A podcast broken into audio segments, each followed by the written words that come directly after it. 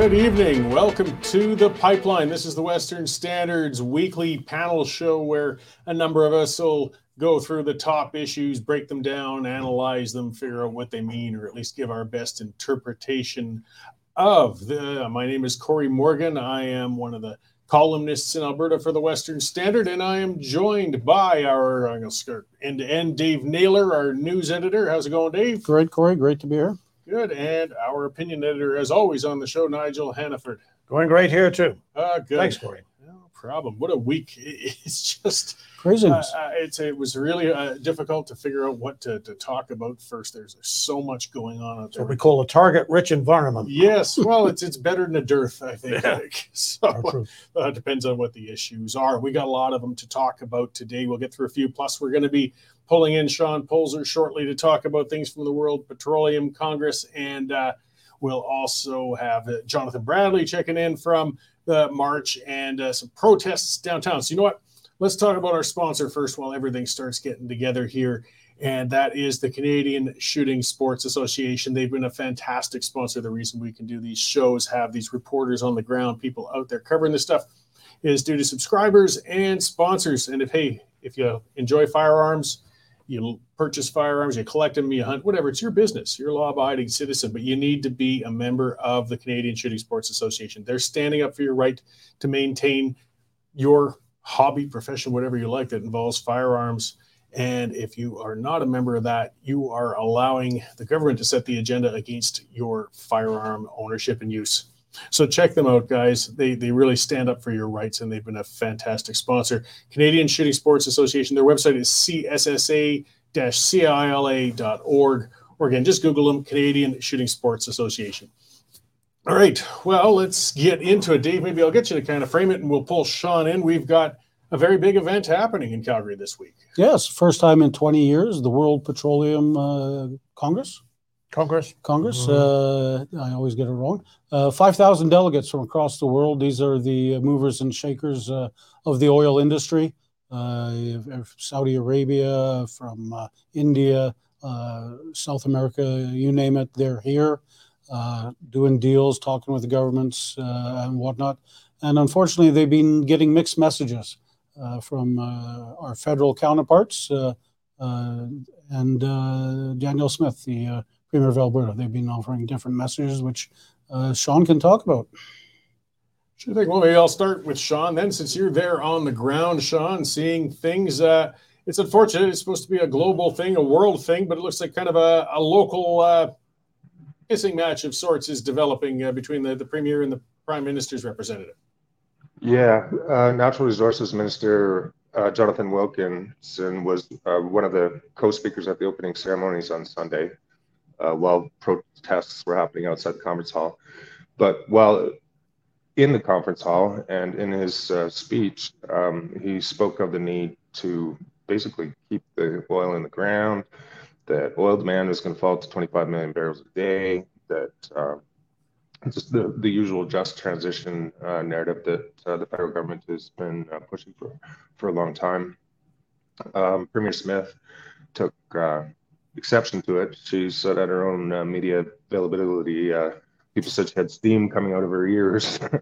so uh, she wrote her, uh, rewrote her speech on the fly, and uh, basically offered, uh, you know, point by point rebuttal to Wilkinson, basically reinforcing her narrative, which is that oil is not going away, demand is not going down, Alberta is not going to reduce oil production. We will reduce emissions, but reducing oil production, emissions caps, all the all the rest of that is off the table.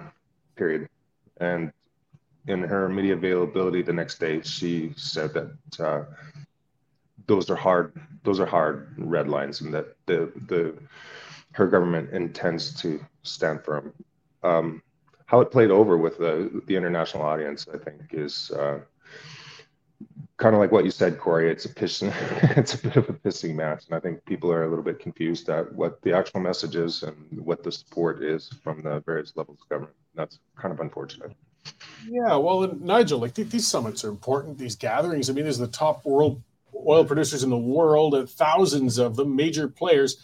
I would imagine the last thing they expected, though, was to be lectured by somebody on peak oil fearism and uh, uh, you know, I mean, I understand they they know transitions coming along, perhaps, but you know, that sort of attitude coming towards them, basically saying, "Hey guys, you're on the way out the door." You know, Cory, one of the things that that um, Sean got in his article this morning, but he didn't say just now, uh, I think it's very, very important, is that you've got oil producers from Africa, and they point out that on that continent there are still hundreds of millions. I, I think the figure was 900 million people who do not have electricity, and they're not impressed by the theoretical considerations advanced by the government of Canada as to how we should all use less energy. They want to use more because they can't develop without energy. Our own development rested on energy. They want the same opportunities. And what they they're probably too polite to say what they really think of the federal uh, of, of the federal announcements and the, the, the, the priorities that they're giving to getting getting us off fossil fuels and fuels. But I would have to imagine that they are very much on side with Danielle Smith when she is saying we need to keep the lights on and the heat on when it's winter. You can't rely on sunshine or wind and it seems we have some sort of climate summit going on somewhere on the planet that our ministers and, and, activists are jet setting over to to lecture us on our carbon use and things such as that. Yet it still wasn't enough, I guess, for our Canadian government. They had to hit on one where we're talking about oil production. You hmm. must be thinking of COP 28. Uh, yeah, COP 28 yes. in Dubai. And even today, uh, Prime Minister Trudeau's in uh, New, uh, New York at the global uh, uh, summit there uh, he's doubling down on you know and giving more more money to developing countries so they can cut down on their climate uh, or increase their climate change. So uh, the Calgary situation was embarrassing, Cory, in that you go to these big things and you're supposed to present a united yeah. a united front, and especially when it's on our home soil. It's uh, you know it's in the home of Canada's oil and gas, and uh, and to to present uh, such different fronts is would have been an embarrassment to the hosts. You know, I mean, one of the things that the prime minister is doing is giving Romania three billion dollars to do what? To buy small modular reactors. Give it to Alberta if you want Alberta to get off fossil fuels. The, our own government is interested they announced a study. I should be letting Sean talk about this, but uh, this is the what is the matter with these people? That's a big question. Uh, but you know, we can we can talk about that a little more. Well, we got Sean on standby from the floor of the Congress, though. I, I guess aside from our domestic sniping going on, Sean, uh, uh, how have events been proceeding so far at the summit? I, I do the delegates at least seem to be, you know, having some productive uh, discourse and events going on? Yeah, I think it's um, it's been uh, very productive. Um, there's uh, a lot of uh, you know in, intermingling. Uh, just even walking around, I see people from all countries and all cultures.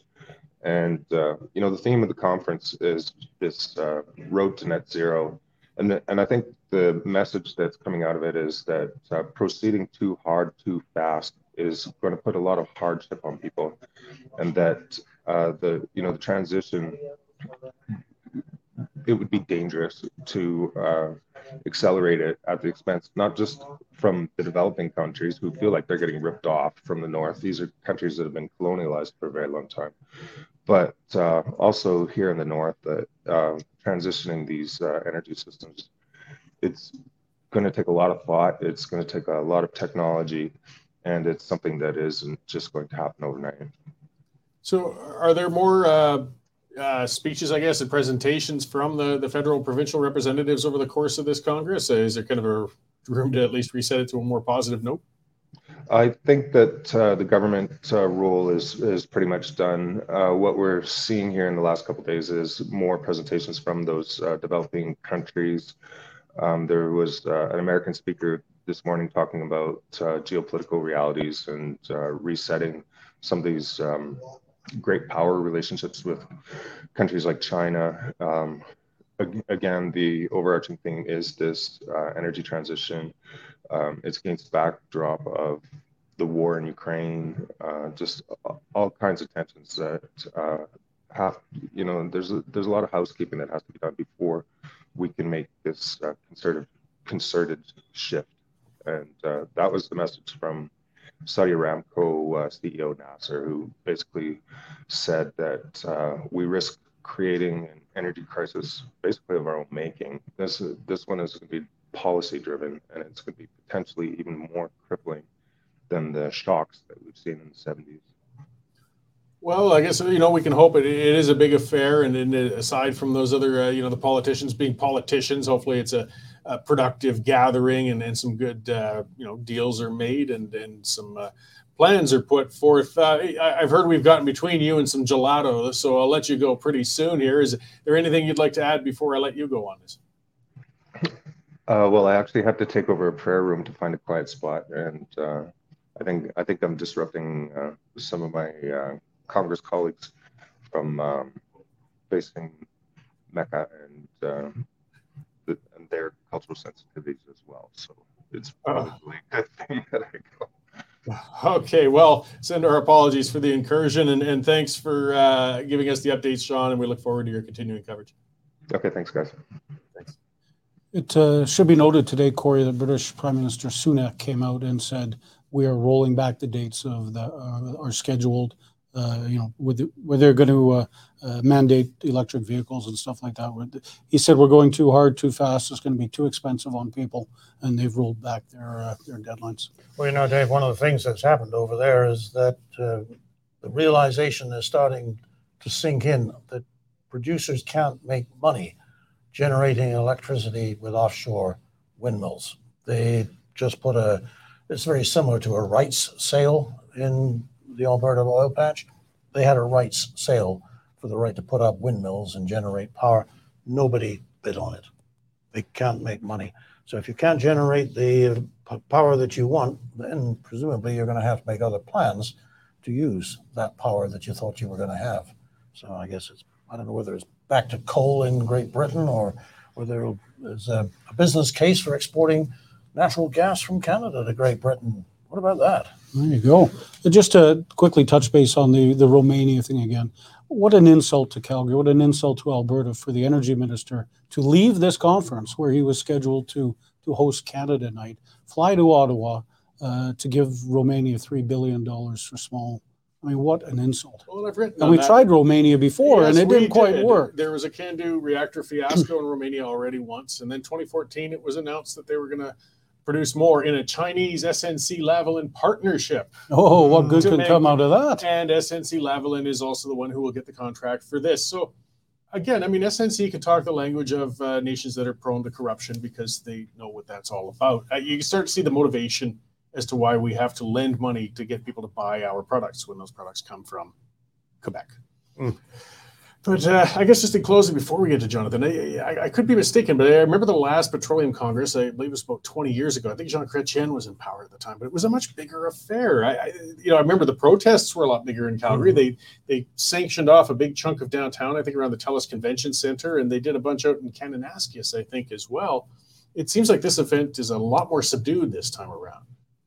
Uh, I think you may be right. I think you also may, may be mixing up some of the G uh, the yeah, G7 leaders. G, 7 leaders were out okay. in Kananaskis. But the World Petroleum Show was big here uh, in, oh, sorry, Congress. Told you I keep screwing it up.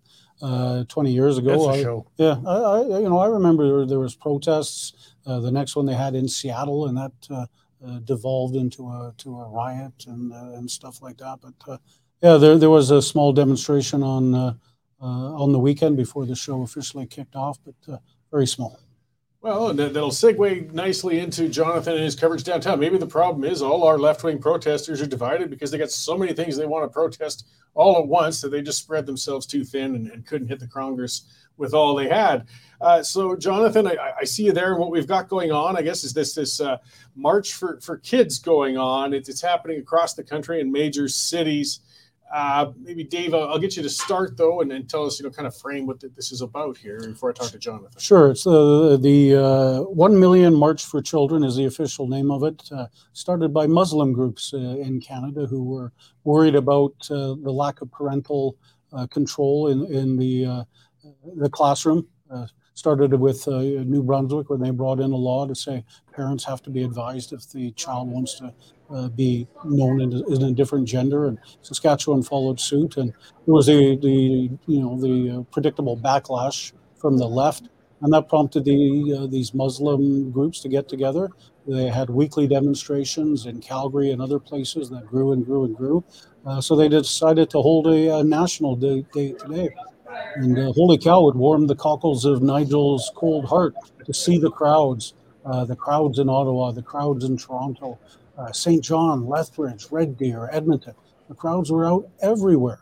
Uh, so there's a lot of people that uh, uh, that have their eyes on this issue. A lot of people actively marching, and uh, you know, Jonathan's at the at the one in Calgary. That's got thousands of people at it too. Before we get to the cockles of Nigel's heart, we'll get Jonathan to report on what he's seen downtown. Then, what sort of turnout are we talking about, Jonathan? And, and how is how have I guess the proceedings been going? The proceedings have been going well. It's been a busy day. I'm going to say little over a thousand people have shown up. I've seen people from every race, religion, um, different flags and different uh, signs being displayed. There was a small counter protest happening across the street of about 100 people. Um, I was able to speak with many of the protesters, and they told me that they were out here standing up for their children and defending parental rights. But when I went across the street to try to interview some counter protesters, uh, one person said that I work for a Nazi newspaper. Well, yeah, you're always going to get some of those. That's for sure. At least things have been, uh, from all reports so far, at least where you're at, that nobody's been crossing the street or uh, assailing each other or crossing the line or anything like that. There's been some few heated exchanges between the two sides. Uh, there are police present. They're lining the streets, blocking the two sides. Um, there are were also uh, mounted police like on the horses going around because the march did go from the Harry Hays building to Calgary City Hall and then back. And they're going to be leaving for City Hall for a second time in about 15 minutes. And yeah. Okay, sorry, I just yeah. Sean in the background was gelato. Ah. Yeah. uh, let go to Nigel though. I, I, what are you feeling? Is it inspiring? We haven't seen something quite like this happen before. Well, in one sense, you know, for somebody with my convictions, it's a very inspiring thing. It's uh, it's a bit of a sad thing that it uh, took a group of people who weren't brought up here in Canada to get this rolling. What does that tell you about what we're teaching people in Canada? Everybody says, oh, it's okay, you know. Well, no, it's not okay when you uh, define what the common sense of the ages is and try and pretend that men can have babies and if a man says he's a woman, he's a woman, which is what the prime minister believes. Now, that kind of thing should be so obvious to people that they just say, well, that's ridiculous and, and walk away. But apparently it isn't. The thing that puzzles me here is the uh, union involvement because a lot of the protests were orchestrated by a very strong message from a union leader in, in Hamilton uh, saying, get out there and get in the face of the people on this million, million march what's in it for the unions? I, I have to assume that in the end, if you follow it all the way back, it's money. It is, and it's power. It's the power to divert the money into the into curriculum and jobs for teachers, and everybody gets gets rich out of this. But I think it's appalling, frankly, that our in this country, our teaching of our own people has led us to the point that we can't see simple, blindingly obvious things when they are right in front of our faces. Well, and, and I'll ask Jonathan about that this in a moment. It, it's almost a strategic inoculation, though, that uh, unfortunately we're seeing the game of identity politics being played, but they've turned it around because the, the left who loves the identity politics has their victimhood hierarchy and and, and uh, Islamic people and Muslims land quite high on it, but they forget that they're very social conservative people. The observant Muslims uh, are very upset and offended by uh, some of the things being taught in the schools and it makes it difficult. They're afraid to counter protest against another minority. I, I, suspect, I'm just speculating, had it not been spa- started through that course, we would see a lot more counter protesters actually and a lot more pushback on this, but they're kind of afraid. Yes. You know, can I maybe just repeat a story from something that I wrote recently? And this is a true story. A friend of mine tells me about a colleague, an engineer from Pakistan who did very well in a major oil company in uh, Calgary He'd been here 20 years. Children were born here. And one day the nine year old comes back home after school and goes to mom and says, The teacher said if I wanted to kiss another girl, that would be just fine. So they started asking questions about what was going on in the classroom and what was being taught. And he said, Look, that's how it's going to be. I'm out of here. And uh, last year, beginning of last year, he left, took his family with him, said, Look, if the, the kids have got Canadian citizenship, if they want to come back, they can when they're older. But I am raising those kids back in Pakistan, where I, I know a little more what to expect and I have more faith in what they will be taught. So, you know, we make a, a big deal about immigration. It is a, it's, it's supposed to be this, this our strength. Uh, and we are chasing away good people. He is not the only one. And people who we should be keeping are finding that our way of life is actually destructive to their families, to their children. When the schools start coming in between the parent and the child, it's time to leave. They can, for the rest of us, it's time to do something. I'm glad to see that some people care enough to get out there and protest. I think Nigel, the, the mainstream media has a lot to answer for in this in this situation. Uh, Toronto Star columnist last just last week uh, wrote a column saying parents had no right uh, to know anything about their children, uh, and it was a matter between the, the, the kid and the and the teacher. Uh, so when you got and CBC coverage of the protests today made it out to be uh, you know hate groups trying to take gay rights and trans rights away from, from people, and that's just not the case at all. Mm-hmm. Uh, it's the exact opposite. I mean, this this is a, a, march for for the parents to to be able to have some some say in their child's upbringing. Uh, so when you've got constant media like that hammering it, hammering at you, uh, it's no wonder Canadians are confused. Yep. Oh, I agree. It all finds its way back to the postmodernism that they've been teaching in universities and schools now for 50 years. Uh, but so there is no real truth. So when you see something that's very obvious, no, that's not that's that's not what. Don't let your lying eyes deceive you. That's not what you're looking at. You know. So further, I, I just I'll check in with Jonathan one more time before we kind of let him go back because they're going to be marching again. Uh, we, I, I guess just anecdotally, Jonathan, uh, the the original you know, people who started this were Muslim groups, but is are you seeing a lot of uh, minority presence there, or is this, uh, as you said, you saw a bit of everything, but is that the predominant group, or uh, is it kind of a, a, bit of everybody now? I'm going to say with the Muslims, it's probably about one third of the people who have shown up, which is a much larger than uh, percentage of Calgary's population. I've seen many Sikhs. I've seen black people. I've seen white people with Christians with the giant crosses. I've seen non-white Christians. Um, it's really a collection of everyone here, and it's it's imp- it's I've never seen anything like it. Well, it's uh, it's a singular event going on. We never would have thought we'd see it coming to this. Uh, so before I let you go to start getting ready to cover that march, is there anything else you'd like to report on or let us know before I let you go? Well, one thing I would say is that they are having they have a speaker area where they're having a variety of people come on and give speeches, and many of the speeches have been very positive. There was actually one, uh, the organizer Mahmoud Mura, who started it off by saying, "We don't hate anyone. We believe in love for everyone. We just feel that the other side's misguided," and I feel that's the real point of the protest happening and what they're emphasizing. Great. Okay. Well, we'll look forward to your reports and what else you see there, Jonathan. Uh, stay safe down there. No, no gelato for Jonathan. No, apparently not. But I'm certain he can pick something up along the, the way out there. But you know, something Nigel said earlier too, and something that's changed. As we know, we're, we're different in view. I'm quite libertarian, quite socially liberal. But a line that crossed for me, and I think a lot of people down there, was the schools getting between the parents and the children. I don't want the state raising the kids. I have absolutely no issue with parents feeling that their children should embrace LGBTQ.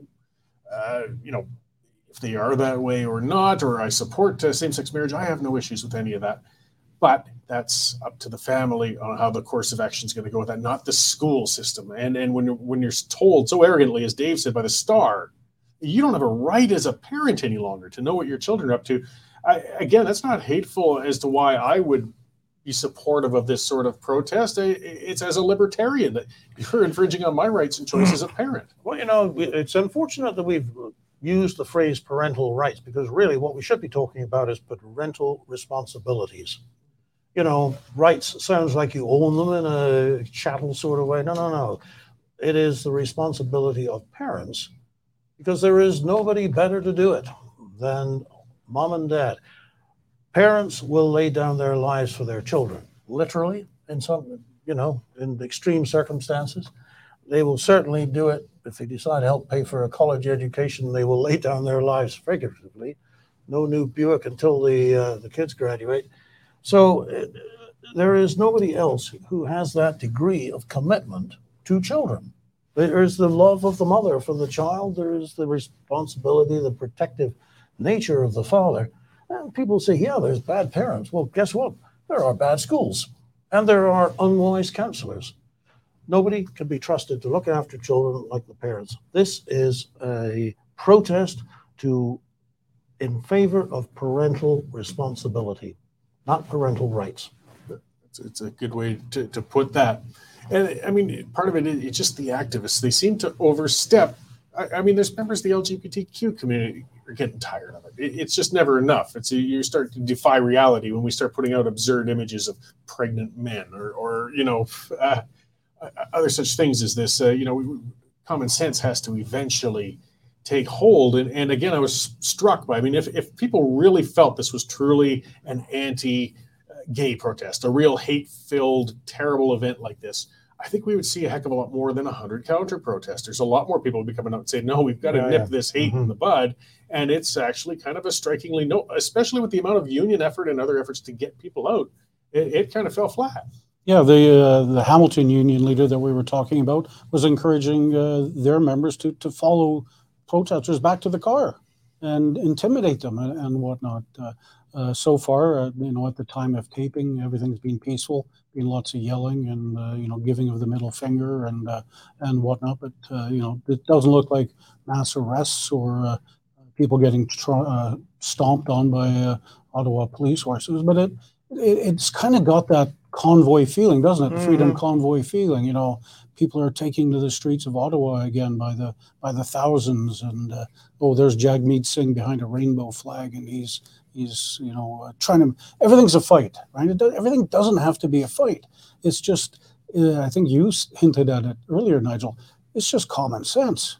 You know, if you're a parent who cares about their kids and are interested in uh, what they're learning at school, you want a say and it's uh, it, it's it's it's just there. It's just so easy. It, it, it shouldn't be an argument. You know, the interesting thing is, where does this go from here? So they have their day of protest. They get a million or they get a half a million, whatever they get. The other side turns out and screams at them. Tomorrow, what are the kids going to get in the classroom? Same stuff. Same stuff. And the prime minister who thinks uh, a man can be a woman uh, if he if he or she says so.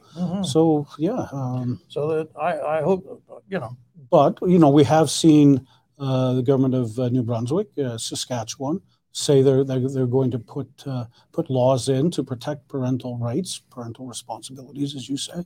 I certainly see the same thing coming uh, from uh, Danielle Smith's UCP in, in Alberta. Um, Quebec, Ontario, their education ministers have all come out and said uh, that you know the parents have the every right. Uh, so I, I think that the, the pendulum is slowly slowly turning, and uh, you know, credit to the Muslims for uh, organizing and uh, uh, getting the rest of their Canadian comrades to wake up and smell the roses. you bet. That's it. And the people out there are people who don't typically protest. I mean, they've got better things to do on a Wednesday, Mhm. uh, you know, with th- their time. Uh, the people, I, I mean, I- as I said on, on my show earlier, I drove through, you know, where they were already getting staged on each side when I was coming downtown this morning. There were a lot of early goers to it. And, and uh, you know, on, on uh, Fourth Avenue, I could see the uh, counter protesters on the left. And I recognized already a couple of the, the chronics. They show up for everything. That's their thing. They're career protesters that's fine. They're going to show up no matter what happens, and they're going to call people things like they did with Jonathan and stuff like that. But the the parents, the Islamic people, they aren't typically out there, and that that should be more striking to people as well. They they aren't constantly protesting. They aren't that experienced at it, and uh, it's just good that it hasn't gotten violent. And, and that's a group that normally votes liberal. Yeah. And that's a section of the population that I think will not vote liberal in the next election, and uh, that can't be overlooked. either. Yeah, it's, a- it's, uh, and by the way, thumbs up to Jonathan for getting out there and taking it. He's ballsy. It's unpleasant going amongst a bunch Yeah, of people who, yeah. who've got that much vitriol uh, Yeah. within them. Especially when you have no gelato. yeah, he's, he's not getting any of the benefits today. Uh, but uh, you know, and, and something that struck me before when, when the Islamic uh, some groups were, were protesting and getting upset with some of these school decisions was a statement from Justin Trudeau where he implied that they've been misled by uh, conservative rhetoric. This was a few weeks ago. American conservative Yeah, rhetoric, if you recall. But how patronizing. He was basically saying they're too stupid to see through rhetoric and they've been fooled and the wool's been pulled over their eyes. They're well aware of what they're doing, what they think, what their Mhm. values are. And to have the prime minister imply such, I mean, again, in, in the typical fashion of Justin Trudeau, he just poured more gas on the fire. That was painful. Painful to watch. Maybe that's why he's uh, trailing by 15 points in the polls. People are starting to wake up. Hmm one among many, many reasons I'm certain he's trailing. So and I'll get on to our, our prime minister short uh, for our next subject as we pivot here. Before I do, uh, I should remind everybody as well uh, as to how and why we stay independent. It's not just the sponsors like the CSSA, but it's you guys who've taken out memberships. So for viewers, guys, if you've already taken out a membership with us, thank you very much. We really, really appreciate it. If you haven't yet, get on there, westernstandard.news slash membership. Nine ninety nine a month, hundred dollars a year. It's a good deal for the amount of news content you're getting, the opinion content, and it helps get people like Jonathan out there uh, taking his abuse on the street, and uh, uh, people like Sean out there living in the lap of luxury, eating uh, gelato in prayer rooms. But uh, we really do uh, appreciate it. and We need that, and that's how we can continue to proudly say we do not take any tax dollars, and we will not. Okay, getting on to Prime Minister Trudeau. So he really kicked off the uh, parliamentary session with uh, quite a bombshell this week, Dave. Uh, like, just uh, we've never seen anything an accusation like this out of the Canadian Parliament. No, why, why do we let this guy go to India? It's it's a fiasco every time. well. Yeah, but he stood up and he did drop a bombshell. He accused uh, uh, Indian agents of being behind the murder of uh, Hardeep Singh Nijjar, who was gunned down outside a, mosque in Surrey uh, three months ago.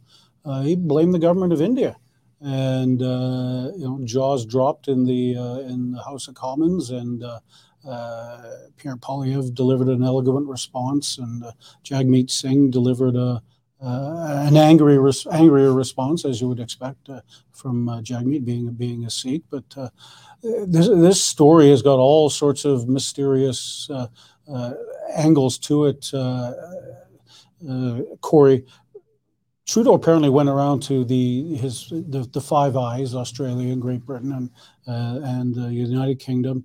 Uh, and told them about this before he announced it publicly in Canada to try and get them to support you know Canada in, in the announcement and their outrage, and they all ignored him, uh, which is not a good sign, obviously, for uh, for Trudeau. Uh, Nigel wrote a great column today. Um, he'll pontificate on on uh, uh, why we should be careful of this, but. Yeah, it's the only other Canadian we can ever remember being assassinated by a foreign power was a gentleman called Gerald Bull, who was working with Iraq to develop super long guns, and he was killed in Belgium uh, by the Israelis in 1990. Uh, so it's very, very rare, uh, rare occurrence, Cory. Well, it's a rare. It's rare for Canadians to be involved. I mean, I, I think it's sort of stock in trade if you're dealing in Eastern Europe or South America. But Yeah. uh, certainly, this is an unusual incident. But you know, the, the prime minister, if asked, would probably say, "Well, I didn't actually accuse them. I said there was credible um, allegations that with a potential link." Okay, you have just accused them, sir. You can't split hairs like that. And I, I think the the overall takeaway from this is that if the Prime Minister of Canada has evidence that this took place, there should be charges. And in the absence of charges, he should shut up because there are much bigger things going on here. uh, not the least of which is uh, developing Canadian trade with India. But in the, the big global picture, these people are our allies, whether he likes it or not, whether Mr. Singh, like uh, Jagmeet, uh, likes it or not. India and Canada are on the same side. They're both democracies. They both aspire to the same things, and they're both worried, frankly, about the rise of China. So, if you are going to irritate your strongest allies, you better have the evidence to back it up. This was reckless and irresponsible, and frankly, takes idiocy to a level that, frankly, in the last couple of decades, only Mr. Trudeau has ever attained. Well, you saw the scenes from the from the G20 uh, uh, in India, uh, very cool between oh, Prime Minister yeah. Modi and and Trudeau, uh, uh, and the, it hadn't even been made made public then. But the the relationship between India and Canada is now in tatters. Uh, you remember Trudeau's first visit there when he embarrassed everybody dressing up and flouting around around there. but but but you know a Team Canada trade mission to India was supposed to go was canceled this week. So that, that shows you some of the fallout. And Nigel, I'd, I'd like to ask you a question. It must hurt because you were, as uh, the chief speechwriter for uh, Prime Minister Harper, you saw how hard he worked to build that relationship with India uh, over his decade in power. Uh, that's now just left a, a smoldering pile. Yeah, well, it's like so many other things that the Conservative government accomplished over that 10 years, almost 10 years during which they, they led the uh, country. Um, obviously, when the Liberals came in, they had very, very different ideas, and piece by piece, they took it apart.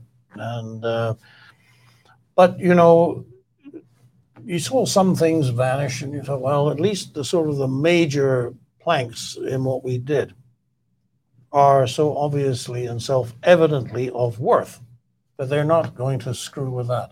Well, the Indian, the Indian uh, relationship was one of those major planks. We were we were marketing uh, Canadian energy to the uh, atomic energy to India. We were marketing the the fuel to go with it comes from Saskatchewan. Um, we were trying to develop the the export of grains and lentils and all kinds of things that they were in the mood to buy. And there was a very strong personal affection between uh, Harper and Modi. Like they got on well. They could sort of go into the room. All the aides could just sort of sit back, and these two would talk. And they were both economists, right? Both economists. Yeah, yeah. Uh, they, but they could talk, and uh, and like so much of what gets done at the international level, in the end, comes down to can you get along with the other guy? Harper and Modi got along just fine. You see the photographs of them smiling together. Modi came back, did a visit in Ottawa in 2015 just a few months before the uh, election.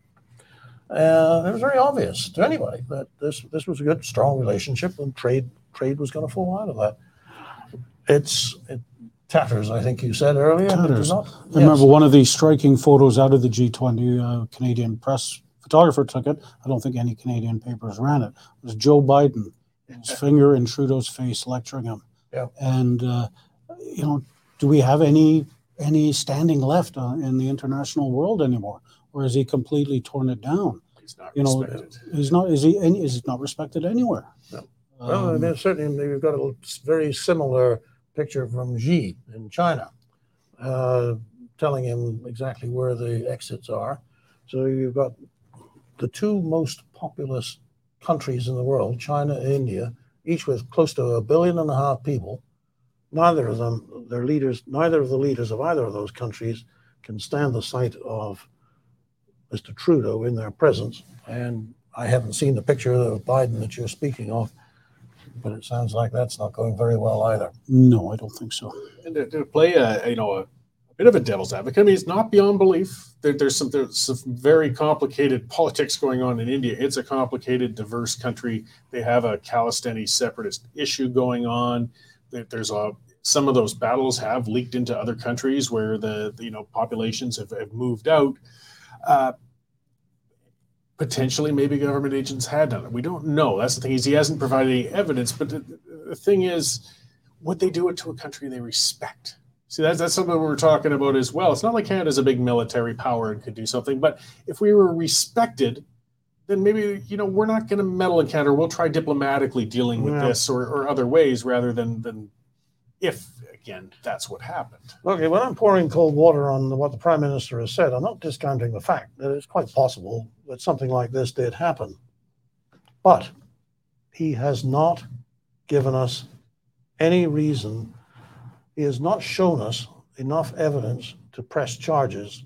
And until he has that, he should have been quiet about it. And I think this is going to end up being a, similar case to the Chinese election meddling. I'll bet you dollars to donuts. The Trudeau government was warned about this this situation uh, years ago, and the uh, the developing uh, uh, you know frustration with with the Khalistan uh, uh, movement and the anger t- uh, that that it generates. So I'm sure the Canadian military, or not the military, the CSIS was on top of it. There were there were warnings uh, that this guy may be a target before he was targeted. Uh, so you know people could see it coming. What we need is a special rapporteur. Special Oh, no. rapporteur. What's David Johnston doing at the moment? Yeah, he's between jobs, but Ah, uh, could use a job. I mean, I, I don't know if he'd gotten a specific warning about this particular man as a target, though people knew he was certainly a, a character who was not in, in good books with, with India in general. Uh, if he wasn't part of the separatist movement, he certainly flirted very heavily with them. And I think it was kind of common knowledge he was a Mhm. representative of that movement. Uh, but he was, Trudeau was warned at least of the interference back in 2017. I, I had uh, the good fortune of having Sam Cooper on my show today Oh, yeah. we talked about that, and he put that out on the bureau, his his site there. So he's been getting a lot of those secret- CSIS documents have been coming his way, and uh, Trudeau was warned of that in 2017.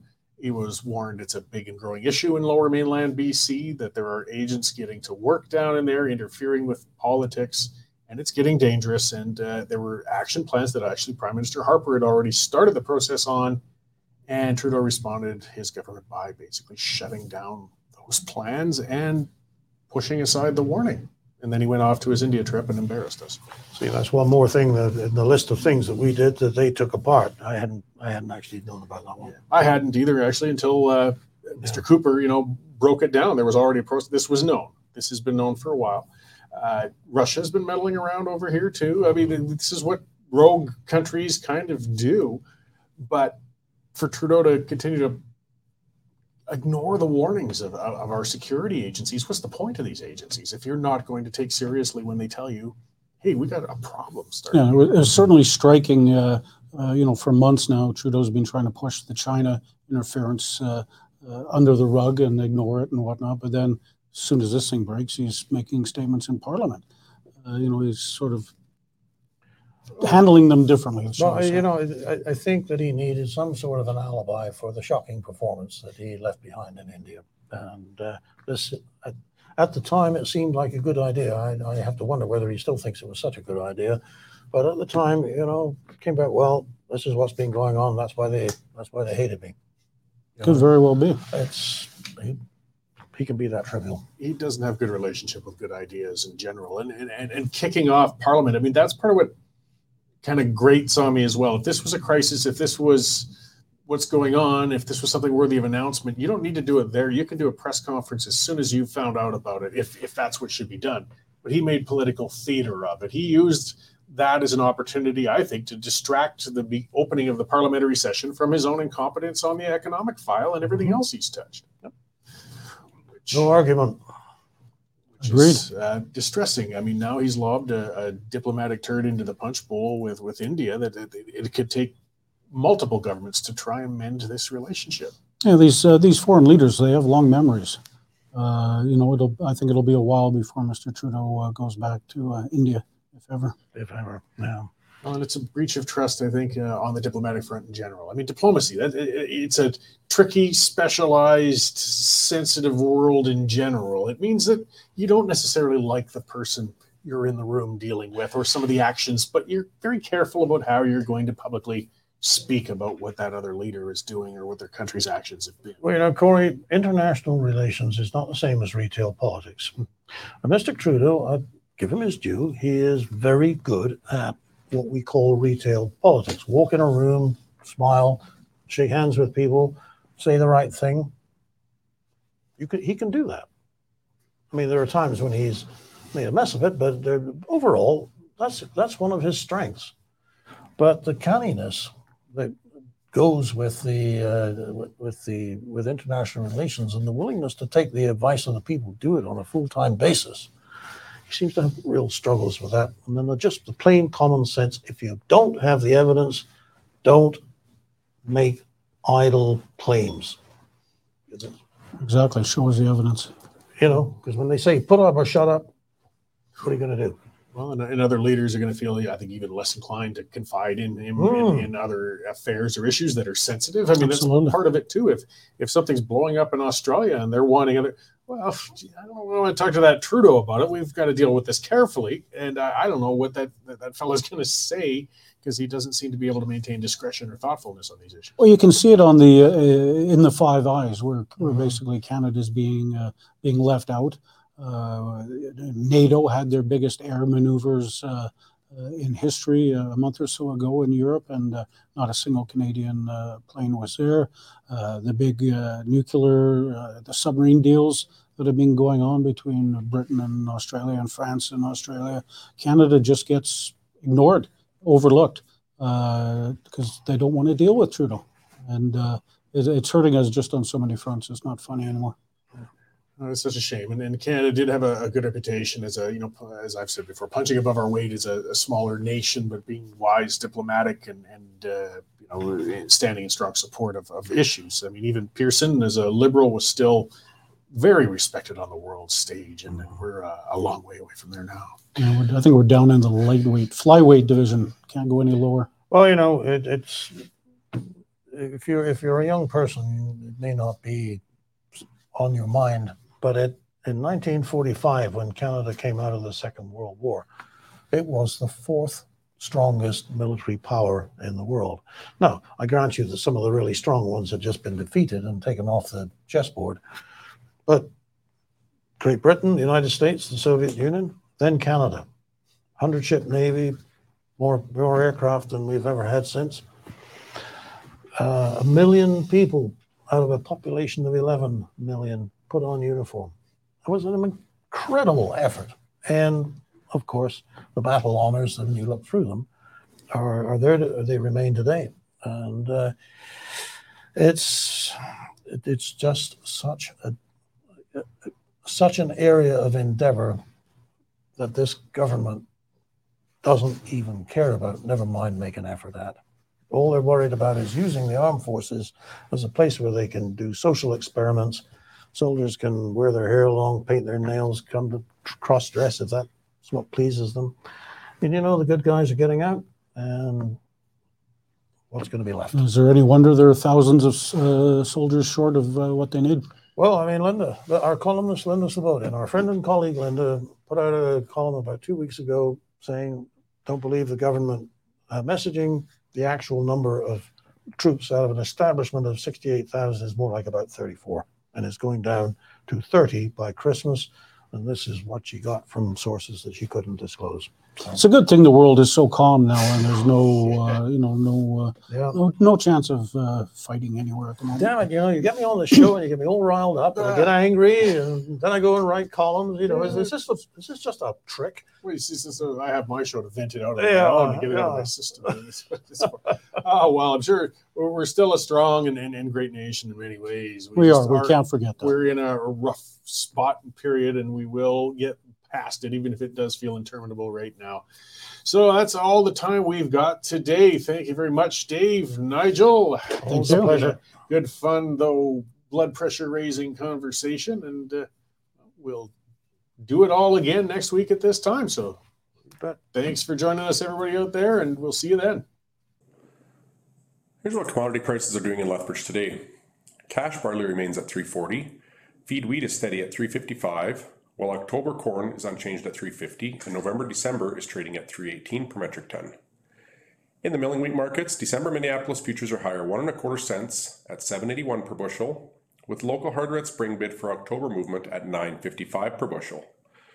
Looking at canola, November futures added $3.10 at 737.40 per ton, with delivered values for October movement at 1672 per bushel. In the pulse markets, nearby red lentil prices are higher a half a cent at 36 and a half cents per pound, and yellow peas are lower 25 cents at 10.75 per bushel. In the cattle markets, October live cattle are up 75 cents at 186.43 per hundredweight. For more information on pricing or picked up options, give me a call at 403 394 1711. I'm Matt Buscom at Marketplace Commodities, accurate real time marketing information and pricing options. Canadian Shooting Sports Association. Without the CSSA, our gun rights would have been taken long, long ago. These guys are on the front lines uh, helping to draft smart and intelligent firearms regulations and legislation in Canada. And more importantly, educating the public about how we keep guns out of the hands of the wrong people. You become a member, it's absolutely worth every penny. You can become a Western Standard member for just $10 a month or $99 a year for unlimited access.